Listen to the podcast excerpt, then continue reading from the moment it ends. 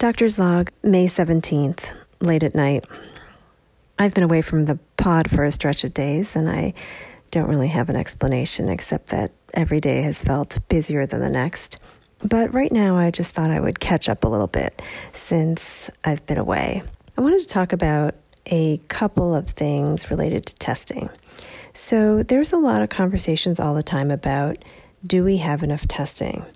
And while the general answer has been no, and will continue to be no, I also want to explain that that question is a very strange one to answer with a yes or a no because it's not a binary question. Because there's a number of different tests and there's a number of different reasons and ways that you can deploy those tests. So, in general, when we say we need to test somebody for COVID 19, we're talking about the viral RNA PCR test. Um, and those tests are the deep swab, the, the thing that people are calling the brain biopsy, because it is kind of a Q tip that seems to go farther than possible up your nose. And that generally has pretty high accuracy, but just takes some time to do. We are developing more rapid bedside versions of these tests that can be done in an hour or two, or even in well under an hour. There's also development of antigen tests, and those I think are going to be more available as time goes on. There's this race to really make the best performing test. But I, I do want to say that with this big explosion of tests, we have to be a little skeptical about how any of them perform. I mean, they're being produced very quickly. There generally is kind of one layer of laboratory testing that gives them the ability to brag about its performance, but performance in the lab is always as good as it gets. And then we have to see how it does when you put it in the real world. Generally, the test performance erodes a little bit from that first set of results in the laboratory to when it's out in the community. And so, all of us need to maintain this skepticism about our test results. And so, people who come in and have this constellation of symptoms that's consistent with the COVID symptom complex. And maybe even they had contact with someone who was a known COVID positive patient. And then they, they get a test, some commercial test out there, and it's negative. I think all of us just have to know that that's not a absolute truth. And so what does that mean in this setting? It means that when we are sick, we should still isolate ourselves from other people, knowing that there is a chance that we could have COVID and that test just didn't detect it. I haven't even mentioned antibody testing yet. It looks to see whether you've had an immune response to COVID 19, meaning that you were sick with it before and now you are you have this immune protection against it.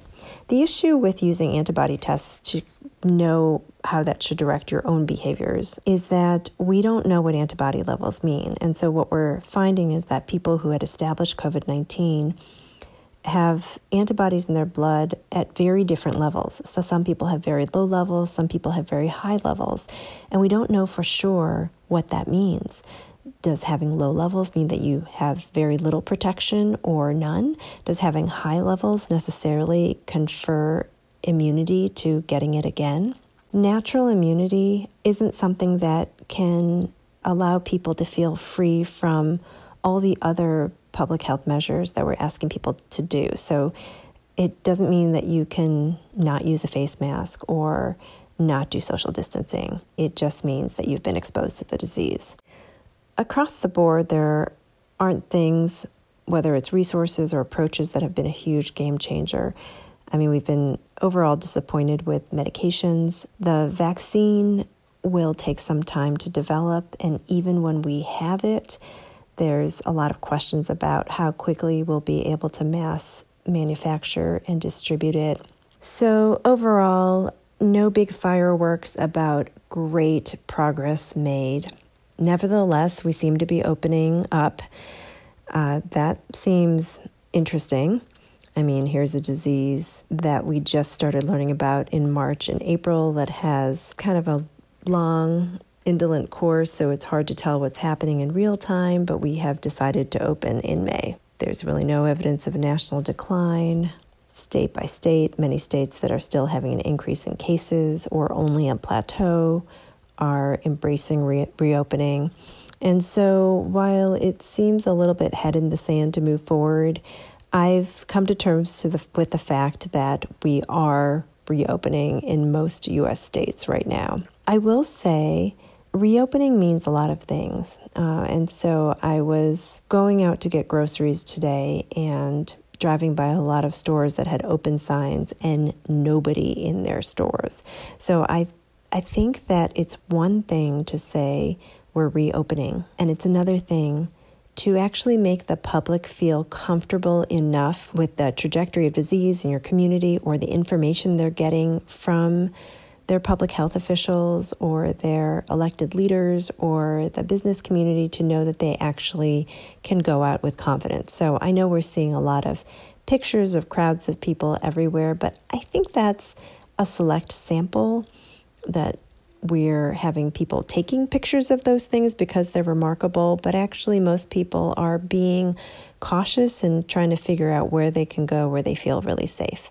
Um, and I'm guessing that people are mostly slowly re engaging with family and friends that they feel isolated from, and that their desire to go out in public and just start hanging out with strangers is not that extreme. That's my guess. The other thing I would say is that we haven't really wrapped our minds around how important face mask wearing is. This is something that just bowls me over the obstinance of people in not wearing face masks. I mean, it is so easy. It costs maybe $5 or maybe nothing because it is something that you can manufacture from materials that you have at home a handkerchief, a bandana, literally a sock, a pillowcase, an old sheet can be used to make any sort of rudimentary face mask over the nose and the mouth. A simple face covering is all we're asking. And it's not even to demonstrate how fearful you are of disease because the primary function is to protect other people from you if you're an asymptomatic carrier. So I think the message we need to get across is that it is your responsibility to others. It is a gesture of goodwill that I care enough about you out there, particularly the most vulnerable, that I'm not going to give you my stuff. And who we have to think about is not just grandma and grandpa, who, by the way, we love, but we actually also have to think about kids because now there's this multi system inflammatory state, this Kawasaki like disease that is really frightening and is cropping up as a late onset manifestation of COVID. Truly, one of the scariest things as a parent that I've read because it can affect the heart and actually put kids into heart failure or into cardiac arrest. So, wearing a mask is simply saying, I care about my neighbor, I care about the elderly, I care about people with chronic diseases who may be immunosuppressed. I care about these little kids because I would never want a parent to go through the horror of having their kids go through this multi organ system condition. It's simply not being a totally self centered jerk. And I do think that a lot of people, potentially most people, get this and are doing their best to remember their face coverings and to do all the other things that we've been instructed to do by our public health officials since the beginning of this thing washing our hands obsessively, staying away from other people when we're sick, avoiding large gatherings, being really vigilant about wiping down surfaces and disinfecting any space that we spend time in. I guess I'm just a little discouraged about how little face mask wearing that I've seen around my community this weekend. And hoping that we don't get lulled into a false sense of security, especially when what's happening in hospitals can seem very far away. And also, as we become numb to the sheer numbers. I mean, I feel like somehow when we hit 90,000 and as we approach 100,000 deaths from COVID 19, somehow that has less emotional impact than when we passed 20,000 and 30,000. It's stunning to see, but I truly think that we we've just become inured to announcements of death. And the challenge for those of us trying to communicate about this disease is how we keep people aware enough to remain vigilant without making people feel totally discouraged and fearful all the time. That communication and messaging piece is part of our learning curve with COVID 19. Hopefully, in parallel with developing a vaccine and effective medications, we'll also get part at the public messaging piece so that in concert, all these measures will help save as many lives as possible. Thanks for listening. Stay safe and well.